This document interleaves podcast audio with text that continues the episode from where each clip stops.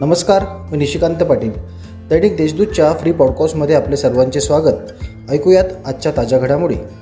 पंचवटी येथील रामकुंडावर असणाऱ्या प्राचीन कपालेश्वर मंदिरात यावर्षी भाविकांना दिवसभर महाशिवरात्री निमित्ताने दर्शनाचा लाभ मिळेल. करोनामुळे दोन वर्षापासून कपालेश्वर मंदिरात महाशिवरात्रीला भाविकांना दर्शन घेता येत नव्हते. मात्र यावर्षी संपूर्ण दिवसभर दर्शन घेता यावे म्हणून मंदिर खुले राहणार आहे. आता घेऊया झटपट बातम्यांचा आढावा.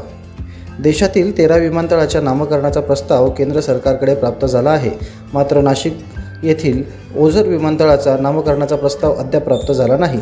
महाराष्ट्र राज्य विधानसभेच्या माध्यमातून नाशिक ओझर येथील विमानतळाच्या नामकरणाचा ठराव पारित करून केंद्राकडे पाठवावा असे केंद्रीय अर्थ राज्यमंत्री डॉक्टर भागवत कराड यांनी सांगितले. महाराष्ट्रात पर्यटन संचालनामार्फत स्थानिक प्रसिद्धी पर्यटनस्थळी पर्यटकांसाठी टूर गाईडची व्यवस्था करून या माध्यमातून स्थानिक युवकांना रोजगार मिळवून देण्याच्या दुहेरी हेतूने नाशिक येथे पर्यटन सुलभ मार्गदर्शन प्रशिक्षण कार्यक्रम राबविण्यात आला होता.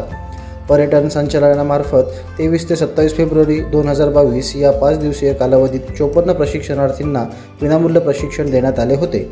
या प्रशिक्षण कार्यक्रमातून नाशिक विभागात परवानाधारक पन्नास गाईड तयार झाले आहेत.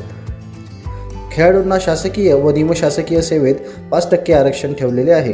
काही उमेदवारांनी बोगस क्रीडा क्रीडा प्रमाणपत्र धारण करून क्रीडा विभागाकडून क्रीडा प्रमाणपत्राची पडताळणी करून शासकीय सेवेचा लाभ घेतला आहे. अशा उमेदवारांना त्यांचे मूळ क्रीडा प्रमाणपत्र व क्रीडा पडताळणी अहवाल एकतीस मे दोन हजार बावीस पूर्वी समर्पण करण्याचे आवाहन आयुक्त क्रीडा व युवक सेवा संचालनालय महाराष्ट्र राज्य पुणे. ओमप्रकाश बकोरिया यांनी केले आहे. महाराष्ट्र आरोग्य विज्ञान विद्यापीठाच्या प्रतिकुलगुरूपदी डॉक्टर मिलिंद भानुदास निकुंभ रुजू झाले आहेत. विद्यापीठाचे कुलपती तथा महाराष्ट्राचे राज्यपाल भगतसिंह कोश्यारी यांनीही डॉक्टर निकुंभ यांची निवड केली आहे. पळस येथील संत आईसाहेब महाराज इंग्लिश स्कूल येथे राष्ट्रीय विज्ञान दिनानिमित्त तब्बल ब्याऐंशी विज्ञान प्रकल्प सादर करण्यात आले.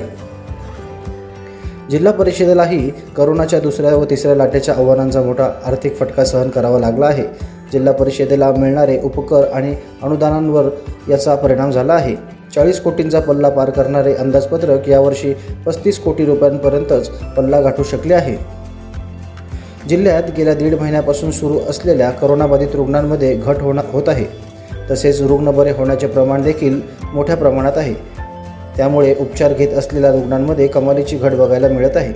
आज जिल्हा प्रशासनालयातर्फे प्रकाशित करण्यात आलेल्या आकडेवारीनुसार काल दिवसभरात दहा रुग्णांचे अहवाल पॉझिटिव्ह आलेले आहेत.